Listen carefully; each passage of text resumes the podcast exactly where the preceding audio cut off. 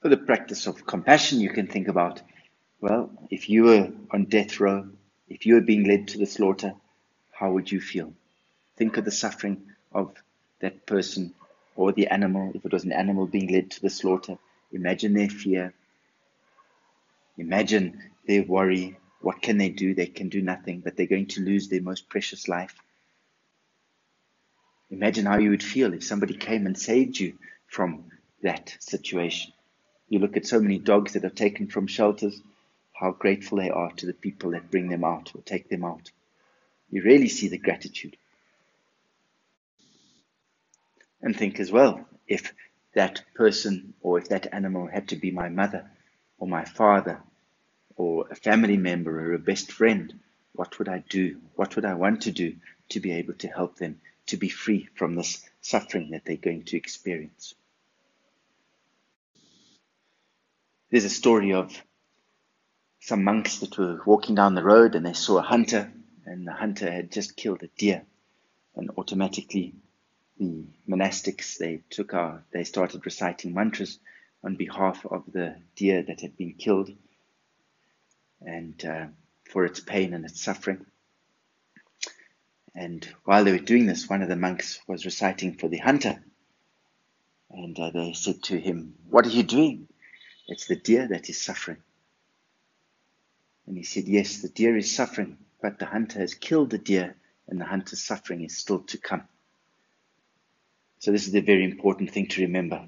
The negative things that we do, the suffering for which we do these things will happen later. So, sometimes we see very wealthy people and we think their life is really good and they're very fortunate. Don't envy their lives. Because for some of them, those that have achieved this wealth through doing negative things, it might look good now, but later on in this life or in future lives, they will bear the suffering of those negative deeds that they've done.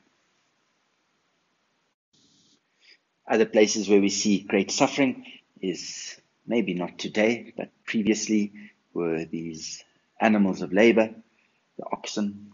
They used to pull the plow work so hard, their skin would be rubbed raw. They'd be exhausted, and they'd just get a little bit of food, a little bit of water, and when they got too old to do any more work, they'd probably be slaughtered. So a lot of suffering. And I use this example because I think sometimes it's how many people are treated these days. You see how people work.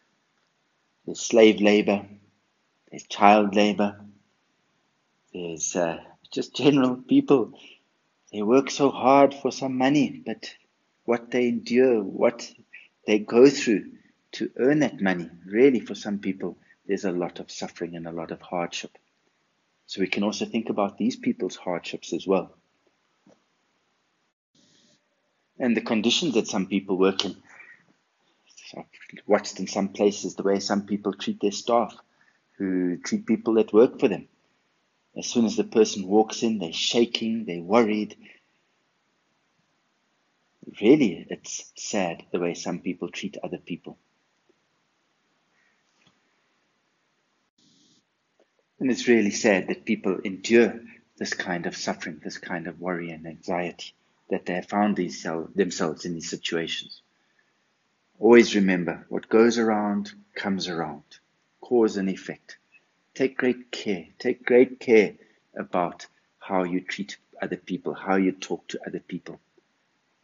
Really, at the end of the day, it just comes back to you one way or another. Anyway, I got a little bit sidetracked there. We're talking about the practice of compassion for ourselves and others. This, in a way, actually is a, a, a compassion. If you don't want to suffer, don't create the causes. Don't do the things that are going to create your own future suffering.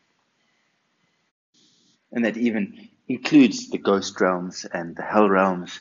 Their suffering is far greater than ours. If anybody or any being should first be alleviated from their suffering, it would be them. So also have kind thoughts towards them. And just a quick reminder is that the suffering we experience is mostly caused by ourselves. We may blame other people external circumstances and the environment, this has only a little influence on our suffering. Most of us have enough food to eat, we have clothes to wear, we have a place to stay, and are not experience terrible illness. So physically, actually not much is hurting us. What is hurting us the most is what is going on in our own mind, our own thoughts, our own negative emotions. Somebody may say something nasty to us, but it's our mind that creates the unhappiness. We decide whether we accept what they say or don't or don't accept what they say. So it's within ourselves that we're creating or that we are investing in the unhappiness. Just bring to mind the example of, for instance, where somebody is really nasty to us. Maybe they shout at us in front of a lot of people and it's really embarrassing. And they do this for five or ten minutes. And it feels very uncomfortable. However, after that 10 minutes, they go their way, you go your way, or maybe possibly you sit together, but all of the shouting has stopped. However, your mind hasn't stopped. You start replaying events, start thinking, who does that person think they are? Who do they think they're talking to? How dare they do this? Why did I deserve this? And you see, 10 minutes of somebody else saying horrible things to us. We continue that conversation within our mind and all the scenarios for hours, days, years, sometimes even a lifetime. And while we're involved in all of those thoughts, what are we doing? We're just practicing unhappiness, anger, hurtfulness, just hurting ourselves. Doesn't help us, doesn't benefit anybody.